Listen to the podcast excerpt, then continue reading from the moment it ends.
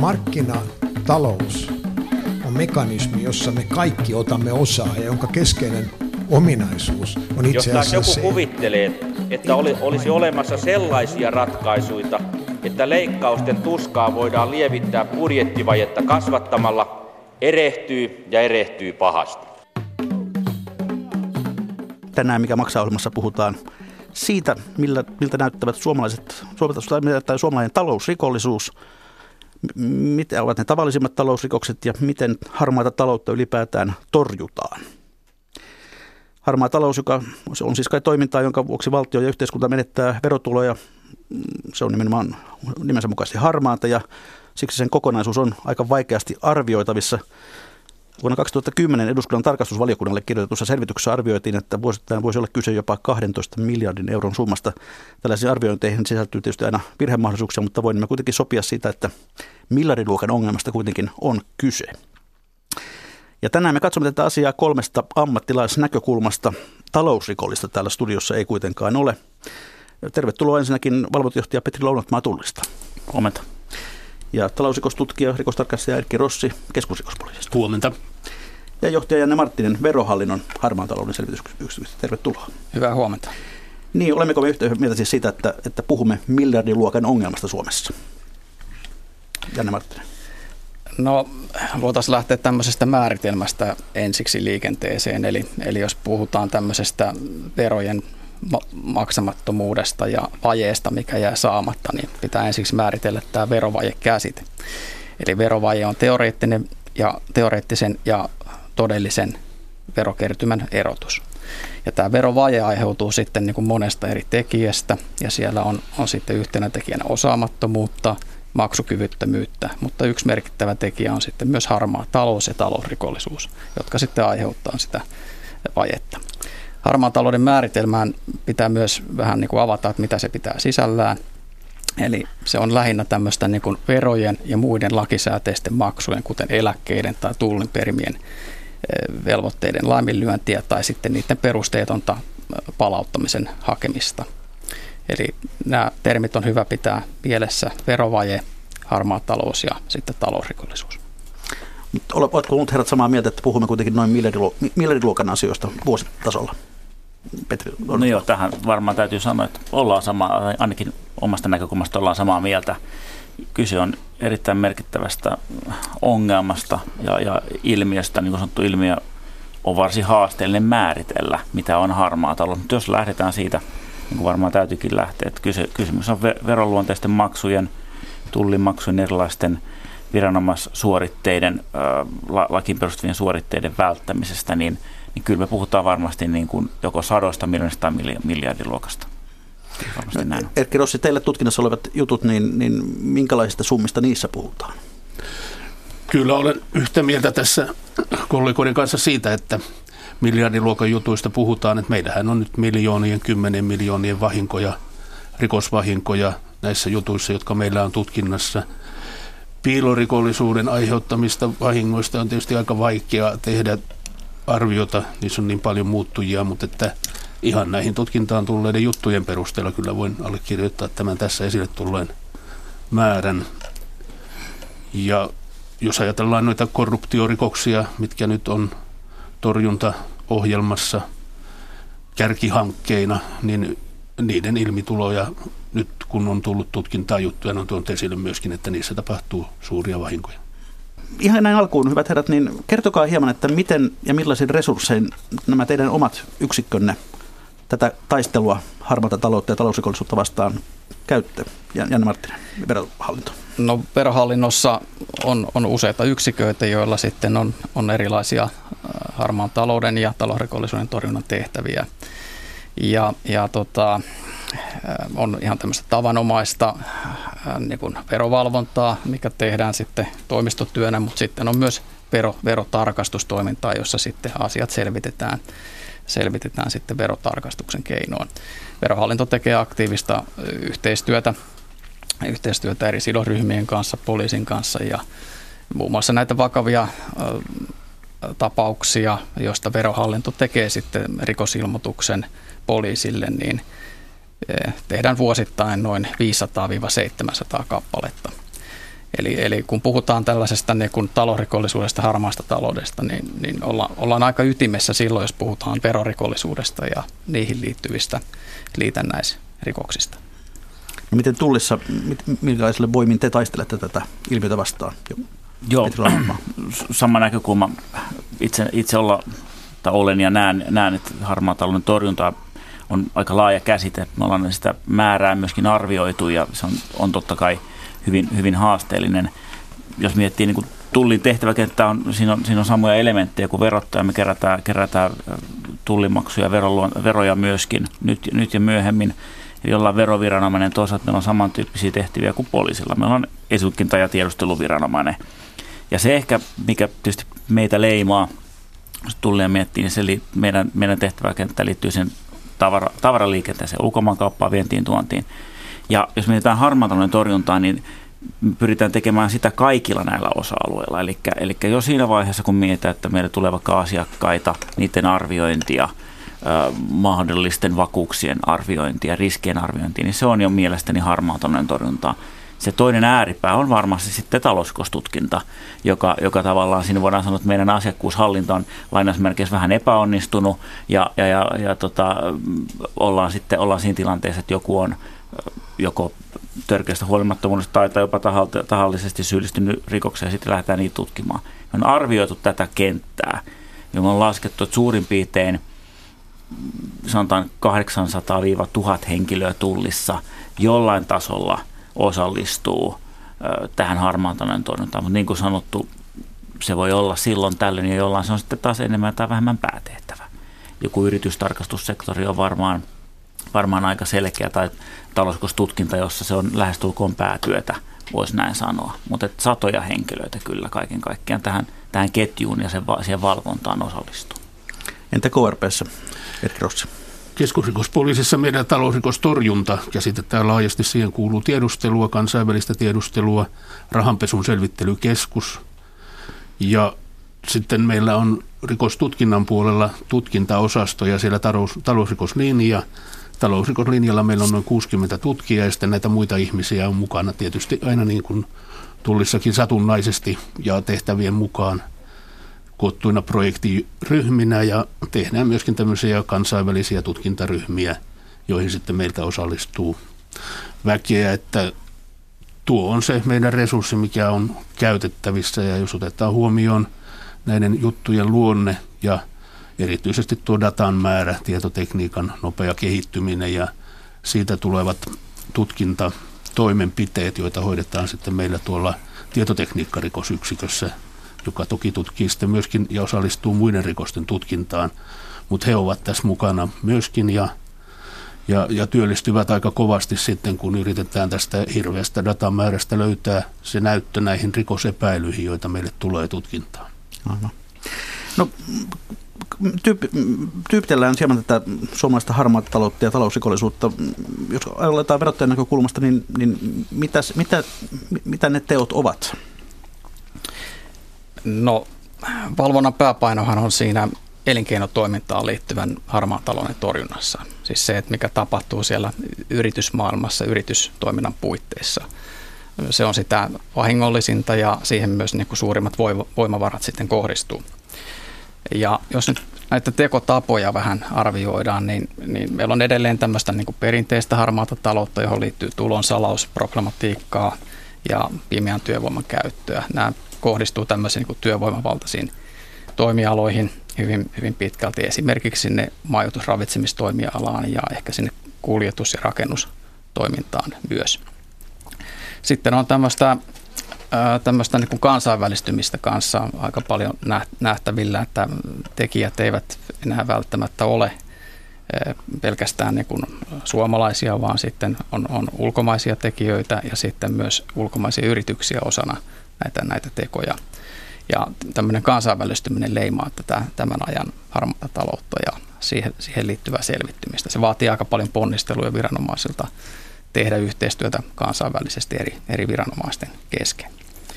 Sitten tota, useita uusia ilmiöitä on myös tulossa tänne harmaan talouden alueelle, sähköiseen kauppaan, sen valvontaan sekä tavarat että palvelut ovat kasvavassa määrin siirtymässä verkkoon. Ja, ja tämä nyt tietyllä tavalla sitten mahdollistaa myös harmaan talouden tor- toiminnan ja siihen on sitten varmastikin aiheellista panostaa sen, tor- sen torjuntaan. Unohtamattakaan sitten näitä järjestäytyneen rikollisuuden kytkentöjä elinkeinotoimintaan, jossa sitten on, on selkeästi jo havaittu, että tämmöistä, tämmöistä siirtymää tämmöisestä perinteisestä järjestäytyneen rikollisuuden toiminnasta on tänne talousrikoksien ja harmaan talouden puolelle, jossa sitten nämä ansaintamahdollisuudet voi olla, olla aika, aika suuretkin, suuretkin tota, laajassa mittakaavassa toimiessa. Tässä oli tämmöisiä perinteisiä harmaan talouden ilmiöitä, sitten vähän uudempia ja tämä harmaan talouden kenttä, sillä on tyypillistä, että se niin kuin muuttuu koko ajan ja tässä niin kuin joudutaan ikään kuin hereillä olemaan ja, ja seuraamaan tilannetta. No nuo törkeät veropetokset ovat varmaan se tyypillinen, tyypillinen teidän eteinen tuleva, tuleva asia. Osaatko antaa pari esimerkkiä siitä, miten, millaisia ne tapaukset ovat?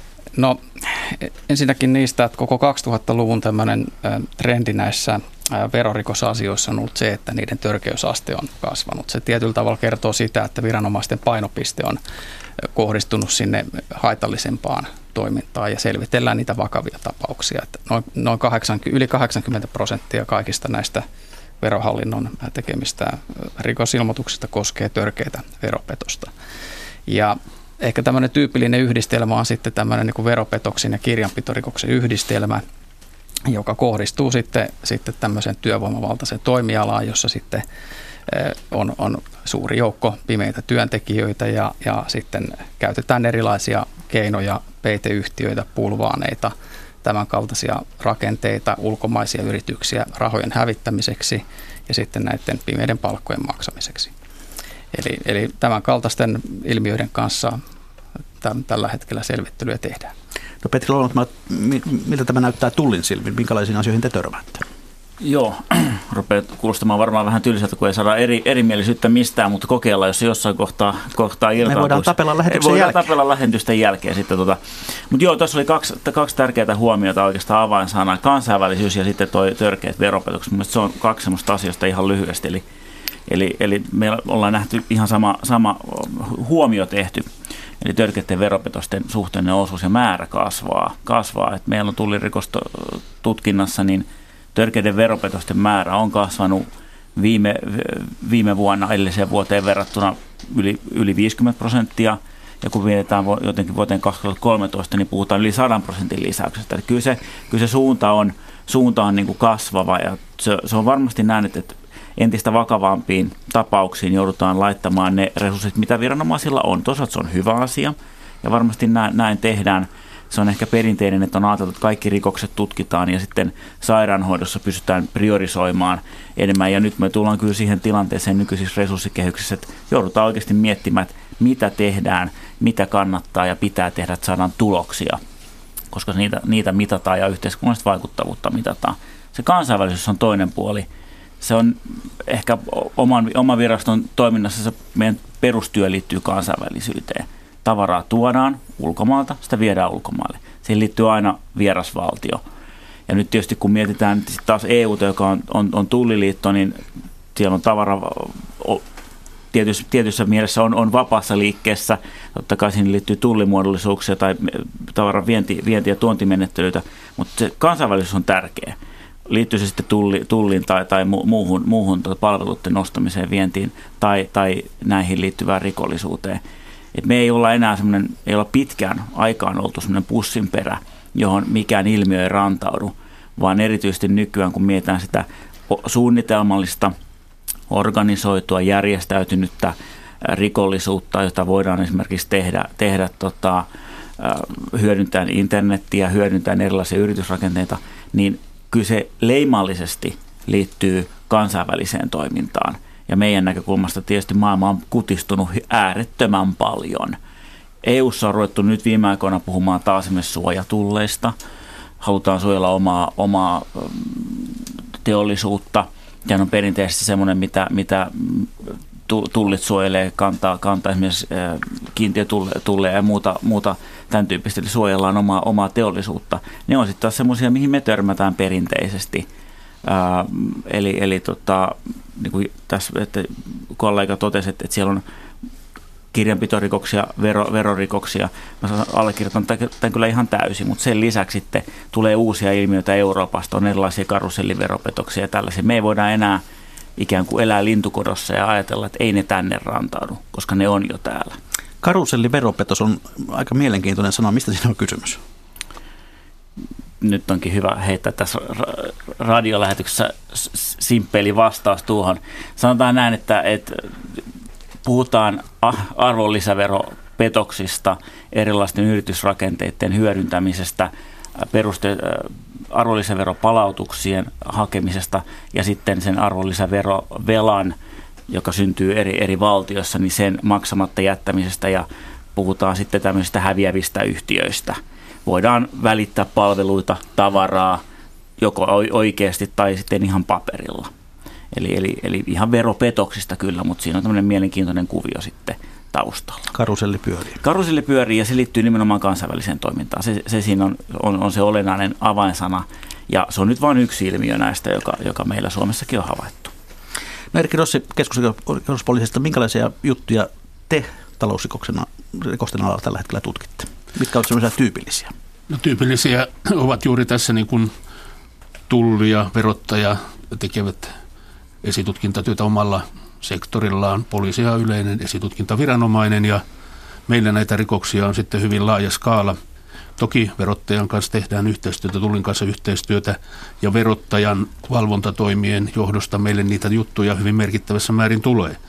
Ja meillä on sitten tuo järjestäytynyt rikollisuus myöskin seurannassa laajemmin ja siihen liittyvään kaikkien rikollisuuteen. Siinä on huumausainerikollisuutta, verorikoksia, taloudellisia rikoksia – ja meillä on tutkinnassa myöskin sitten tällaisia velallisen rikoksia, jotka ovat sitten joko törkeitä velallisen epärehellisyyksiä tai, tai sitten törkeitä velallisen petoksia. Eli törkeä velallisen epärehellisyys on sellainen rikos, jossa yhtiön tai henkilön ollessa taloudellisissa vaikeuksissa tai odotettavissa taloudelliset vaikeudet kätkee omaisuuttaan, siirtää sitä velkojien ulottumattomiin ulkomaille tai muualle ja velkojat kärsivät sitten vahingon. Varat on siirretty turvaan jonnekin ehkäpä Panamalle tai jonnekin muualle. Ja toisaalta sitten velallisen petostyyppiset rikokset ovat sellaisia, että kun on jouduttu tällaisen virallisselvityksen kohteeksi joko konkurssimenettelyyn, ulosottomenettelyyn, velkasaneeraukseen tai velkajärjestelyyn, siinä salataan sitten omaisuutta tekemällä kaikenlaisia valeoikeustoimia ja tosiasiassa omaisuus on vielä henkilömääräysvallassa, vaikka se ulkopuolisesta näyttää, että sitä omaisuutta ei hänellä ole. Ja sitten on tietysti nämä korruptio, johon liittyy ydinalueella lahjuksen antaminen, lahjuksen ottaminen, törkeä lahjuksen antaminen, törkeä lahjuksen ottaminen. Näitä rikoksia meillä nyt on ollut tutkinnassa ja on tällä hetkellä vireillä keräjäoikeudessa ja syyteharkinnassa tämän kaltaisia juttuja. Et merkittävä osa on tietysti tätä viranomaisyhteistyössä esille tulevia juttuja, joita tutkitaan, mutta sitten meille tulee paljon konkurssipesän hoitajilta, tutkintapyyntöjä ja sitten oman paljastavan toiminnan myötä myöskin tulee noita, erityisesti tietysti rahanpesun selvittelykeskukseen tulee sellaisia alkuperätään selvittämättömiä varallisuuseriä, joiden alkuperän selvittämisessä sitten voidaan parhaassa tapauksessa päästä jonkun rikoksen jäljille. Ja tällaisessa toiminnassa meillä on hyvät mahdollisuudet saada myöskin takaisin rikoshyötyä. Eli päästään sitä hyödystä taaksepäin – se varallisuus, joka on rikoksella viety, löytyy jonkun rahanpesun selvittely toimenpiteen ilmoituksen perusteella. Siitä päästään kiinni rikokseen, josta se on peräisin tai on syytä epäillä olevan peräisin ja päästään niin kuin saamaan tämä hyöty pois. Se on yksi tärkeä elementti tässä talousrikostorjunnassa meidän sektorilla. Ja kun tuossa oli noita uusia ilmiöitä, niin kansainvälistymisen lisäksi täällä on tietysti nämä bitcoinit ja virtuaalivaluutat, jotka on varmasti meidän kaikkien yhteinen tulevaisuuden haaste.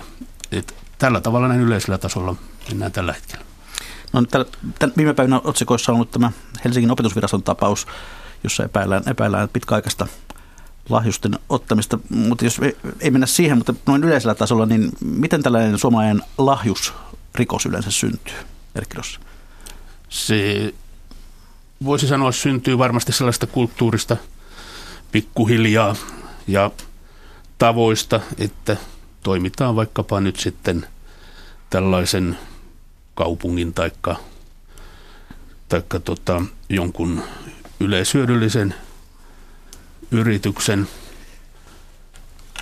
puolesta ja sitten kilpailutetaan ja pyritään saamaan siihen toimijoita, ostetaan jotain palveluita ja siinä yhteydessä sitten saatetaan ajautua sellaiseen tilanteeseen, että tuleekin, tuleekin jollekin osapuolelle mieleen, että minä nyt haluan, tämä on erittäin tärkeä yritykselle, niin tämä, tämä, tämä projekti saada ja, ja sitten ruvetaan vaikkapa hiljakseen tarjoamaan jonkin tyyppistä etuutta ehkäpä tälle päättäjälle, joka on tässä mukana, taikka sitten hänen läheisilleen. Ja jos päättäjä sen sitten hiljaa hyväksyy, päästään alkuun ja tämä kehittyy ehkä sillä lailla vähitellen toiminnaksi, jossa ei sitten tarvita enää nimenomaisia tarjouksia taikka, taikka pyyntöjä lahjuksesta, vaan tiedetään, kun keskustellaan asiasta, että mistä on kysymys. Ja tällaisten selvittäminen on tietysti äärimmäisen vaikeaa, koska lahjuksen antajan lahjuksen ottajalla ei ole intressiä, intressiä siihen puuttua ja sitten ulkopuolella saattaa olla sellaista, että, että siinä joutuu huonoon valoon, jos tällaiseen puuttuu. Ja tällainen, tällainen lahjusrikollisuushan on, on, on epäluottamus paitsi markkinoiden toimivuutta kohtaan, niin myös sitten työnantajan ylintä johtoa, siis sitä yrityksen ylintä johtoa, jos, jos nyt toimitaan näin. Että tota, kirjanpito on tietenkin tässäkin tapauksessa täytyy merkitä, kun varoja yhtiöstä lähtee jonnekin, mutta ne taas tuovat epäilyn siitä kirjanpitorikoksesta sitten, koska ne, ne maalataan siellä kirjanpidossa joksikin muuksi kuin mitä ne tosiasiassa on. Eli, eli tota, jos on isoja urakoita ja siellä on tämmöinen muikkukukkuteoria, että että tota, jos siellä onko siellä muikkukossa 100 vai 98 muikkua, niin se ei välttämättä sitten hinnassa näy ja se hinta on voitu jakaa keskenään, että erilaisia toimintatapoja Aivan. No, jos katsotaan tätä harmaan talouden kokona- kokonaisuutta, niin minkälaisissa toimissa ja rikoksissa liikkuvat ne kaikkein suurimmat rahat teidän arvioiden mukaan? Kuka haluaa vastata? Herrat miettivät. No, tota, no tässä niin kuin aikaisemmin tuli esille, niin tämä elinkeinotoiminnan, liiketoiminnan, se, siihen liittyvä harmaan talon torjunta on se pääpaino paino tässä asioissa. Oikeastaan voisin vielä täydentää näihin, niin tässä aika hyvin ja ansiokkaasti kuvattiin näitä erilaisia torjuntatoimenpiteitä ja myöskin näitä ilmiöitä, joita on, niin, niin, niin haluaisin tuoda muutaman tämmöisen ehkä uudemman ilmiön, jonka kanssa, jotka ovat tällä hetkellä aika akuutteja ja ajankohtaisia. Ja tässä mainittiin tämmöiset virtuaalivaluutat, jotka ovat varmasti semmoisia peite, peite tota, toimintaan mahdollistavia tota, välineitä jatkossa ja siihen liittyy tietysti sitten tosi, tosi vaikeita tilanteita, että miten näitä sitten tunnistetaan ja paljastetaan ja selvitellään niitä asioita. Yksi tämmöinen iso asia on myös tämmöiset identiteettivarkaudet, joiden, joiden parissa verohallinto on joutunut tekemään merkittävää torjunta, torjuntatehtävää ja kyse on siitä, että suomalaisia yrityksiä, niin niiden, ne on ikään kuin kaapattu ja niiden yrityksien nimissä on sitten pyritty hakemaan perusteettomia arvonlisäveropalautuksia. Kyse on tämmöisestä erittäin järjestelmällisestä ja oikeastaan aika massiivisesta tämmöisestä hyökkäyksestä viimeisen vuoden aikana juuri tämän kaltaisilla tekotavoilla ja, ja verohallinto on joutunut nopeasti reagoimaan näihin toimenpiteisiin erilaisilla valvontatoimenpiteillä ja, ja, ja pystynyt ennaltaestämään ja torjumaan sitten merkittävän määrän näitä, näitä perusteettomia ALV-palautushakemuksia. Määrätään luku taitaa olla tänä päivänä yli 70 miljoonaa euroa. Petti Lounasmaa Tuulista. Joo, edelleenkin komppaan, ehkä, ehkä pikkusen erilaisella näkökulmalla, mutta, mutta sama, sama, sama näkökulma, että kyllä tämmöinen liiketoiminnan yhteydessä suoritettu ö, perustoiminne, jonka yhteydessä sitten haetaan jollain tietyllä, olkoon sitten harmaan tai jopa ihan sinne mustan, mustan sektorin puolelle menevällä tulkinnalla sit, sitten tota, kilpailuetua, niin siellä varmaan ne niin kuin verot, verotuksellisesti, sanotaan rah, rahamääräisesti – kaikkein suurimmat niin kuin keisit, keisit äh, löytyy ja, ja, ja siellä se raha tehdään nimenomaan teemalla. Äh, pystytään pitkä, pitkäaikaiseen yritystoimintaan ja samaan aikaan koko aika ikään kuin näyttämään jollain tasolla laillista toimintaa ja jollain tasolla sitten haetaan se, se hyöty. Täysin, jos mietitään täysin niin kuin lainausmerkeissä laittoma, laittomaan toimintaan ää, syyllistyviä, niin, niin mä näkisin itse, että se toiminta saattaa olla sitten vähän lyhytaikaisempaa. Totta kai jossain tietyn yhden vuoden aikana se hyöty voi olla huomattava, mutta, mutta jos mietitään useita vuosia, jopa kymmeniä vuosia jatkunutta toimintaa, niin silloin, silloin päästään kyllä siihen, että, että se liiketoiminnan yhteydessä suoritettu toiminta, ja, ja siinä, se on se olennaisia. Siinä ehkä tullaan sitten siihen, mikä on se yrityskulttuuri, mikä on, onko se harmaata taloutta, onko se tulkintaa, onko se vakiintunut käytäntö, mikä on hyväksytty, mikä ei. Nämähän ei ole, ei ole yksinkertaisia simppeleitä. Sitten on toinen puoli, mikä täytyy ymmärtää, kun puhutaan tästä niin sanotusti globaalista kansainvälisestä kaupasta ja, ja tota, palveluiden ja tavaroiden ostamisesta ja myymisestä, niin maailma pienenee, meillä on internet käytössä, me voidaan mennä torverkkoon, voidaan käyttää virtuaalivaluuttoja. Meillä on paljon semmoista, jota me ei tiedetä, että, että se on vasta ehkä paljastumassa. Me nähdään, veikkaan, että me nähdään jäävuoren huippu, johon me voidaan, voidaan puuttua. Pikkuhiljaa totta kai myöskin viranomaisten kompetenssi kasvaa ja kaikki ollaan, ollaan samassa veneessä. Paljon yhteistyötä on tehty poliisin kanssa ja verohallinnon kanssa – kolmikannassa ja, ja, ja, ja, ja, ja ihan, ihan kahden kesken muun muassa just näiden, mitä tässä kollega mainitsi, virtuaalivaluutat ja, ja, ja muut, niin se on ihan olennainen. Mutta nyt on semmoinen asia, mikä pitää aina pitää mielessä, kun puhutaan, että mikä on merkittävää. Niin oma näkökulma on se, että jos me mietitään harmaatalouden torjunnasta, me pyritään suojaamaan markkinoita. Eli tasa, äh, tavallaan tarjotaan kaikille yhteiskunnan taholta tasapuolinen kilpailumahdollisuus, oli he luonnollisia henkilöitä, yrityksiä. Eli tässähän on, on ideana. Kerätään samalla yhteiskunnalliset suoritteet ja taataan tietty infrastruktuuri. Tähän on se perus. Ja sitten joku pyrkii hakemaan kilpailua ja etua välttämällä esimerkiksi jotain veroluonteisia maksuja. Ja nyt se kysymys on siinä, että se voi olla pitkäaikaisesti, siellä voidaan hakea jotain isoa kilpailua. Toisaalta se voi tapahtua hyvin suppeessa ympäristössä – se kilpailuiden hakeminen, mutta niille kanssakilpailijoiden kannalta se voi olla täysin dramaattinen. Voidaan puhua kym, muutaman kymmenen tuhannen euron arvoisista keisistä tai muutamien tuhansien eurojen arvoisista tai intressiltä olevista keisistä, joten vaikutus kumminkin on se, että kilpailija joutuu lopettaa toimintansa. Se menee elinkeino joltain.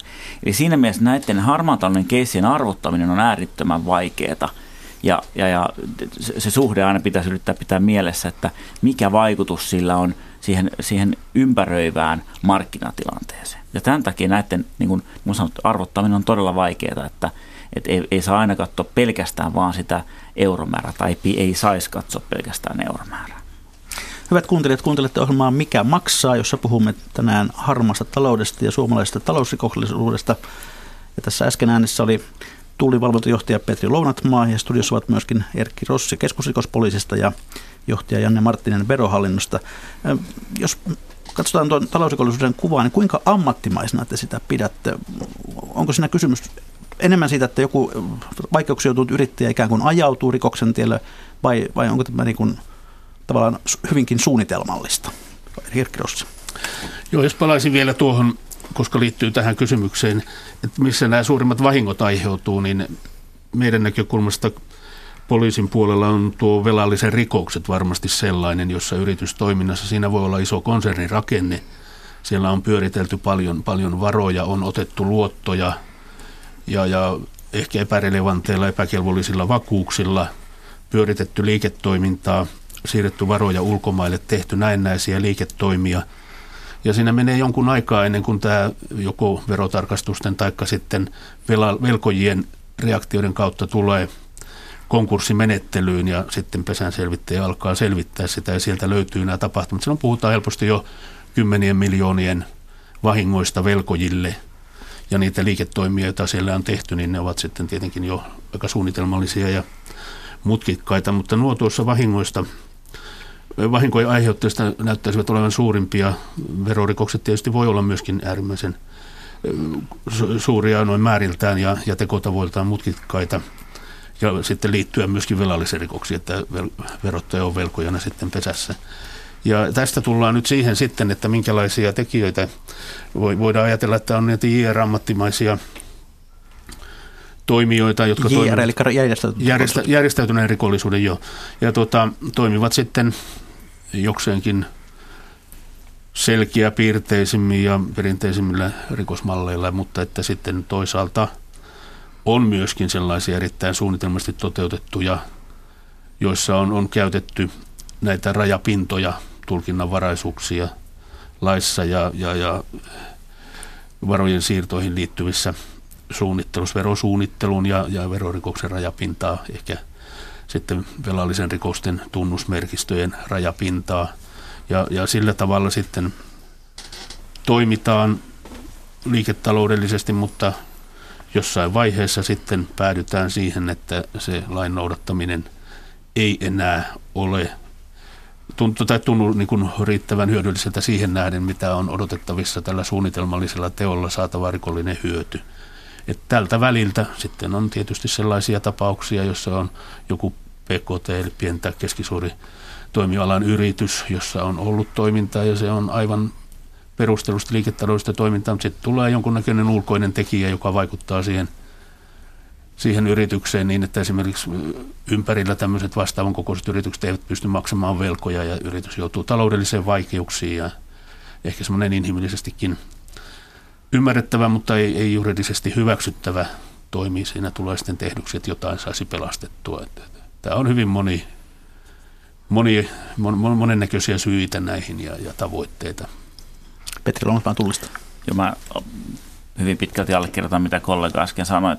Varmaan tämmöinen perinteinen on, ju, on juuri, juuri tietyn välinpitämättömyyden tai piittaamattomuuden lisääntyminen siinä oma, oman, to, oman toiminnan tai omaan toimintaan liittyvien velvoitteiden suorittamisessa. Siinä voi olla joku henkilökohtainen katastrofi tai tragedia taustalla tai joku yritystoimintaan liittyvä ongelmatiikka, joka voi ihan johtua ulko, ulkopuolisista tekijöistä – se piittaamattomuus on varmaan sitten, jos mietitään ihan yksittäisiä henkilöitä tai pienimuotoista toimintaa, niin on varmaan semmoinen perinteinen. Nähdään, nähdään niin kuin, että sanotaan nyt toistepäin, ei nähdä olennaisena tai moraalisesti arveluttavana tai edes rikollisena sitä toimintaa, mitä, mitä tehdään. Ja tämä on ihan perinteinen, mistä nyt tietysti ehkä Tulli on sitten saanut jossain määrin ei niin hyvää PR, ihan tämmöinen perinteinen harmaa torjunta pyritään, pyritään valmisteveronalaisia tuotteita verottamaan ja niiden pimeä tuonti. Tämmöinen perinteinen lestinheitto, joka voi kumminkin, siitä voidaan saada ihan kohtuullisia ansioita ja sillä voidaan vaikuttaa jonkun tietyn markkina-alueen tilanteeseen hyvinkin voimakkaasti ja niin kuin sanottu, niin taas joku toinen laillinen toimija sitten kärsii. Puhutaan alkoholista, nuuskasta ja, ja, ja, ja tämän tyyppisiin asioihin me on pyritään edelleenkin, on pyritty viime vuosina hyvinkin paljon sitten kiinnittämään huomiota. Sieltä tulee kumminkin helposti jostain nuuskan myynti tai salakuljetustapauksesta tuodaan, tuodaan maahan laittomasti, myydään täällä laittomasti, niin tulee kumminkin helposti kymmeniä tai jopa satoja tuhansien eurojen verovahingot ja kyllä sillä on jonkunnäköinen vaikutus. Mutta se on, se on se toinen puoli. Monta kertaa siellä ei nähdä, niin kuin nämä, nämä tekijät ei näe sitä niin – totta kai se on suunnitelmassa toimintaa, mutta sitä ei nähdä olennaisena, sitä ei nähdä niin kuin moraalisesti niin arvelluttavana toimintana, kun eihän siinä ole mitään väärää. Tämmöinen ajattelumalli on ehkä. Mutta sitten toinen puoli, jos mennään kansainväliseen toimintaan, kansainväliseen kauppaan, niin siellä niin on, tämä on mun henkilökohtainen käsitys, mikä tässä vuosien varrella on, on muodostunut, niin entistä enemmän puhtaasti ammattimaisia toimintoja. Kun mennään siihen, että – logistisia ketjuja, yritysrakenteita, erilaisia verosääntelyitä hyödynnetään, niin se on ihan suunnitelmallista toimintaa. Se, että joku voi sanoa, että mennäänkö nyt sitten verosuunnittelun vai sinne petoksen puolelle. Mutta niin kuin mä nyt viittaan siihen edelliseen esimerkkiin karuselliveropetoksesta, niin kyllä sanotaan, ei sitä kyllä ihan vahingossa toteuteta. Kyllä siinä puhutaan ihan suunnitelmallisesta toiminnasta ja äärimmäisen älykkäästä – ja, ja, ja tota, fiksusti toteutetusta lainausmerkeissä fiksusti toteutetusta toiminnasta, johon ei kyllä vahingossa ajauduta. Eli se on sitten taas semmoisen kansainvälisen rikollisuuden leimallinen piirre, näin näkisin. Janne Marttinen verohallinto. No näistä harmaan talouden toimijoista ja heidän piirteistään, niin, niin pitää tietysti tämmöinen niin kuin selkeä harmaa talous on, on semmoista niin kuin tahallista toimintaa, joka tehdään niin kuin tietoisesti verojen tai muiden maksujen välttämiseksi. Ja, kyllä meidän näkemys on se, että, että täällä joukossa on, on tota, sinne ei sattumanvaraisesti niin kuin jouduta, vaan ihan rationaalisia päätöksiä tehdään sille harmaalle puolelle siirtymisestä. Eli siinä aina, aina harmaan talouden toimija miettii sitä kiinniämisriskiä, saavutettavaa hyötyä ja sanktioita. Ja, ja sen takia niin kuin torjunnan pitäisi sitten myös kohdistua näihin kaikkiin kolmeen elementtiin, että niitä pystyttäisiin ennalta estämään.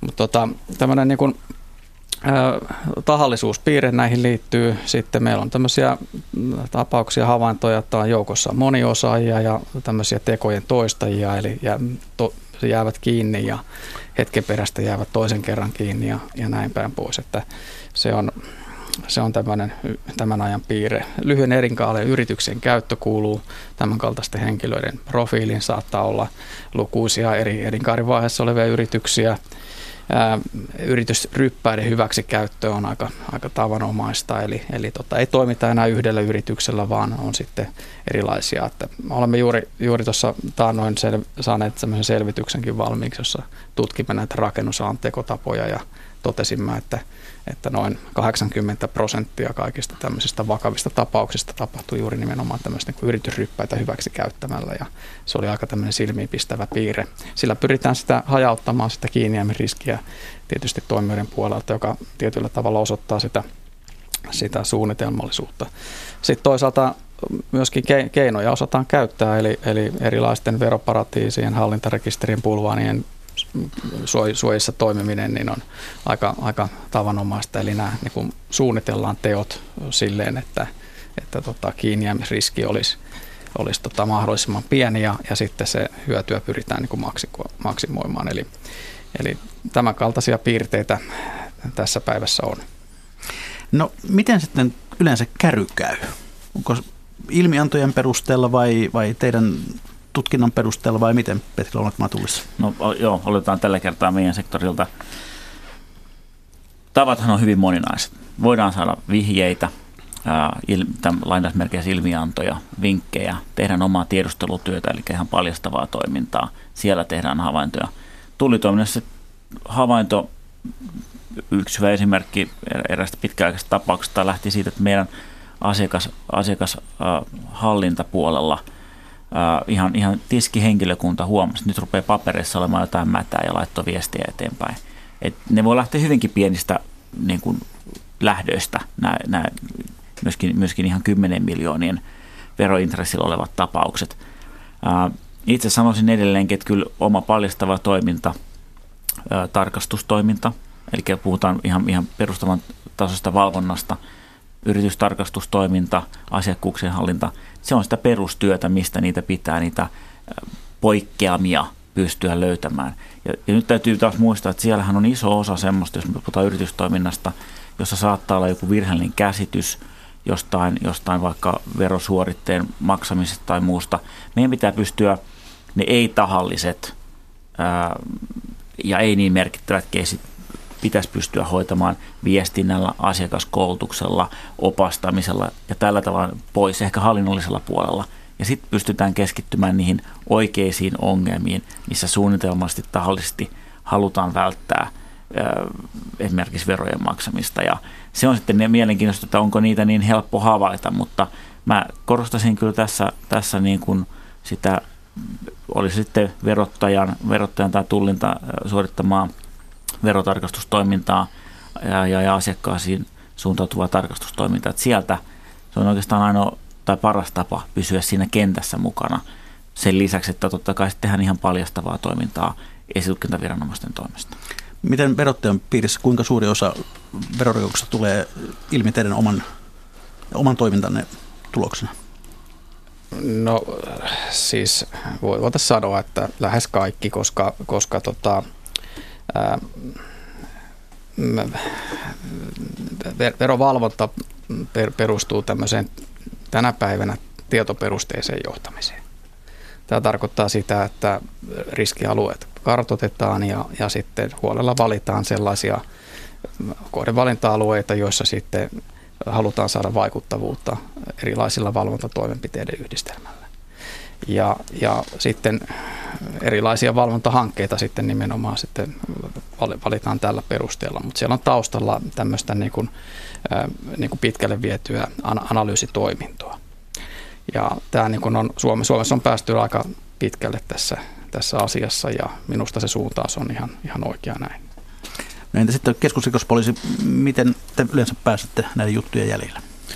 No viranomaisyhteistyössä erityisesti tietysti veropetokset taitaa tulla lähes kaikki verottajalta meille, mitä nyt tutkinnassa sitten ilmenee lisää, että se on sitä yhteistyötä ja sieltä tulee sitten noita juttuja tutkintaan aina sen mukaan, mihinkä, mihinkä verottaja sitten näitä tarkastuksia kohdentaa.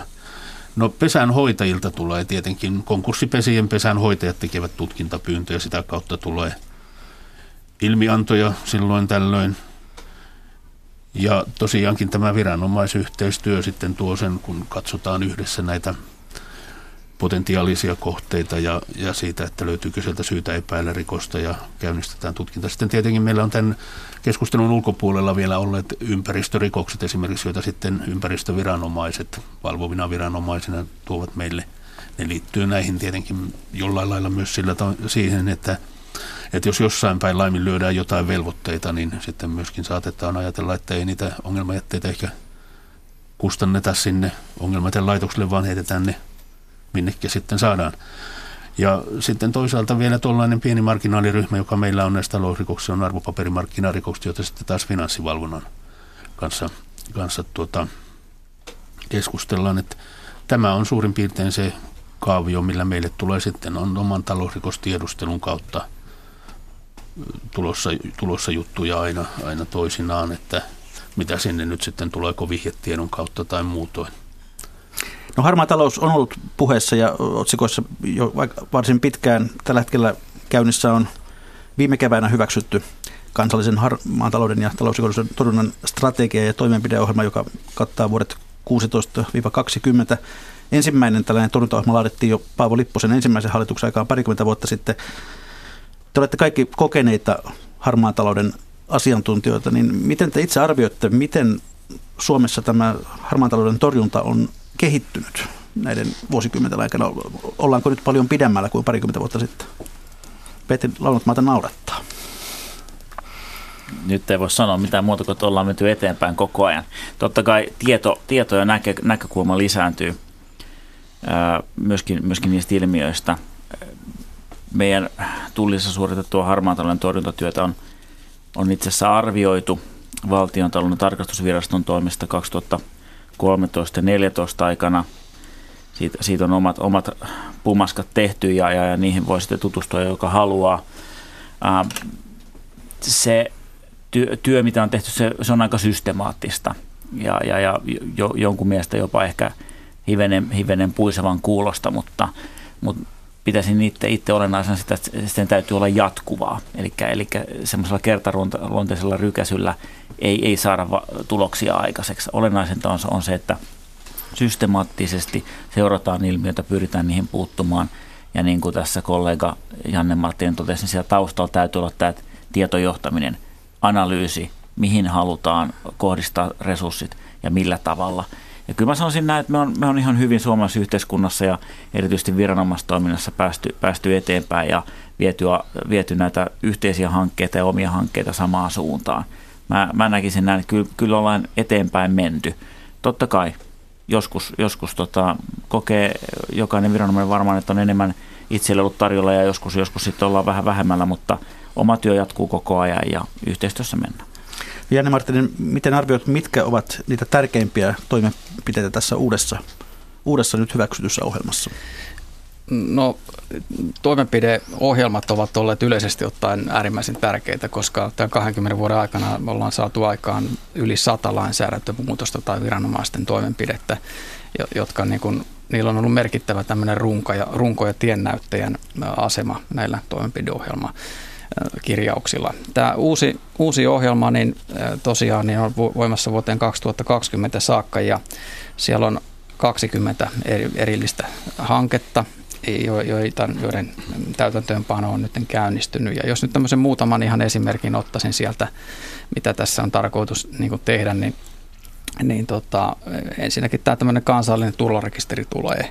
Se tulee vuoden 2019 alussa ja se tarkoittaa sitä, että työnantaja-ilmoitukset annetaan palkamaksukausittain ja tarkoittaa se sitä, että viranomaisilla on sitten veroviranomaisilla ja ja, ja muillakin sitä kautta, niin tiedossa on sitten työntekijät niin kuin reaaliaikaisesti.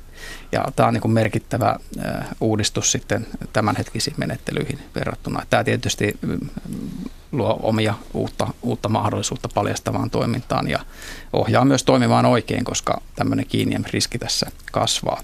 Toinen tämmöinen merkittävä asia on, on tämmöinen niin kuin liiketoimintaan liittyvän velvoitteiden hoitamisen läpinäkyvyyden lisääminen.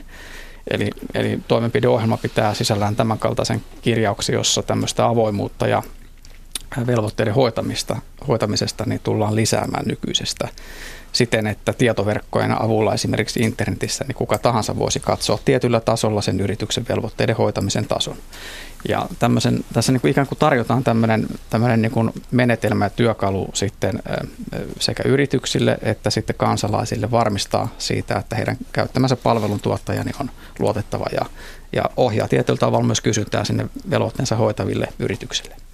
No, tässä on monen otteeseen viitattu tähän viranomaisten yhteistyöhön ja sen, sen toimivuuteen, mutta ilmeisesti jotakin esteitä ja hidasteita siellä yhä on. Mitä, mitä, mitä sillä puolelle pitäisi tehdä? Petro Olotmaa.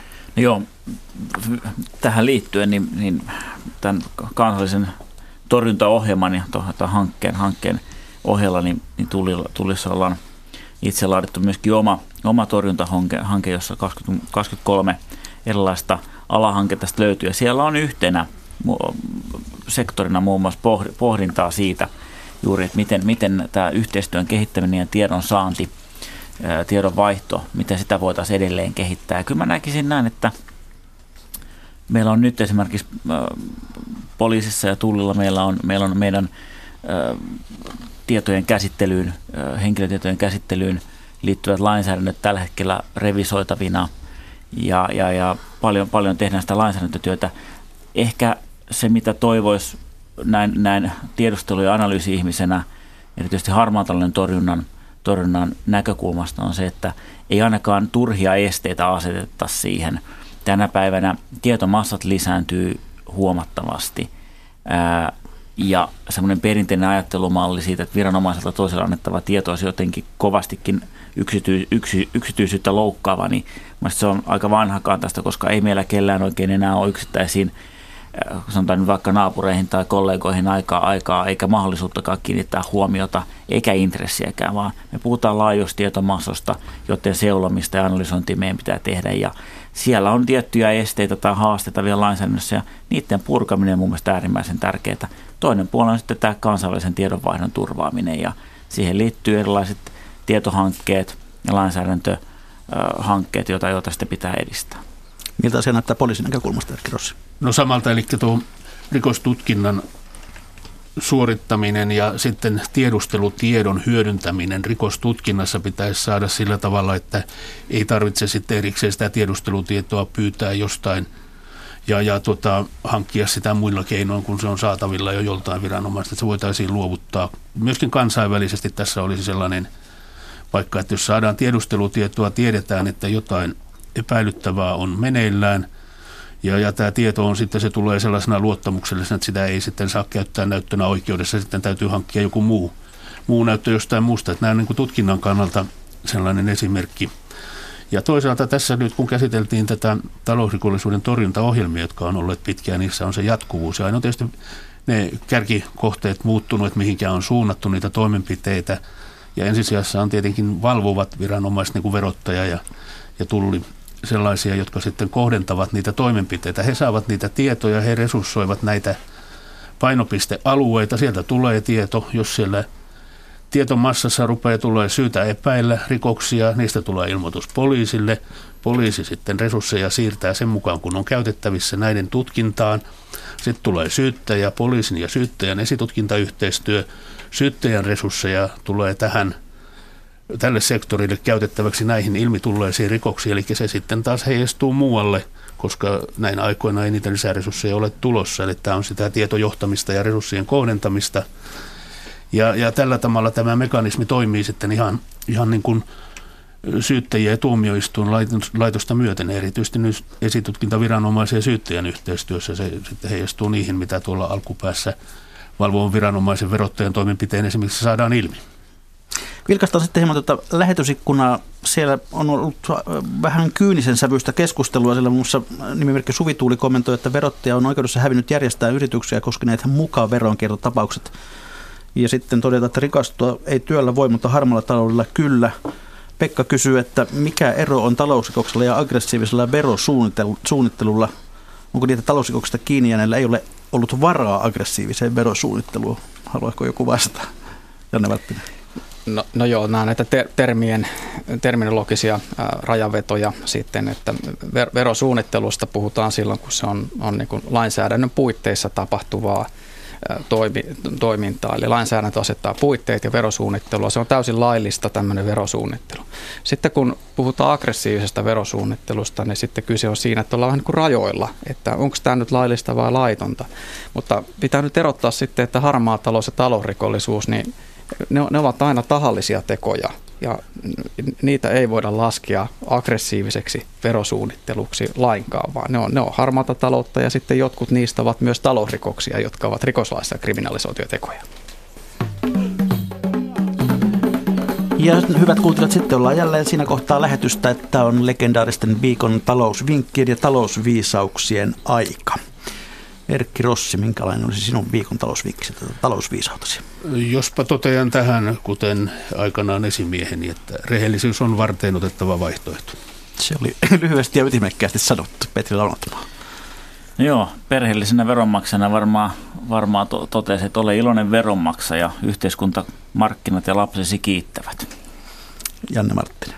Muista tarkistaa taustat. Hyvä. Ja yleisövinkin kaivoin itse asiassa tuolta meidän arkiston kätköistä viime viikon lähetystä tehdessä, kun tutkin noita keskustelua, mitä meidän ekonomisti kolmikon kanssa on käyty, niin löysin tällaisen yhä hyvin paikkansa pitävän vinkin, jonka lähettiin Rouva Tammisalosta. Sen otsikko Lottovoittaja. Se kuuluu näin. Pelasin aiemmin lottoa viikoittain 20 eurolla. Kymmenen vuotta sitten lopetin ja aloin laittaa tuon 20 viikossa talteen. Silloin se oli tietysti vielä markkoja. Nyt minulla on kädessäni suurin elämässäni saatu lottovoitto ihan omassa takaa yli 10 000 euroa. Taidanpa nyt kiertää vähän muolimaan. Ja täytyy sanoa, että jos Rova Tammisalossa on jatkanut samaan tapaan nämä kolme ja puoli vuotta, mitä tätä ohjelmaa on tuon, tuon jälkeen tehty, niin hänellä on matkarahaa entistäkin enemmän. Kiitoksia hyvät herrat. Tämä oli kiinnostava keskustelu talousrikollisuudesta. Hyvät kuuntelijat, mikä maksaa? Sitä me ihmettelemme jälleen viikon kuluttua.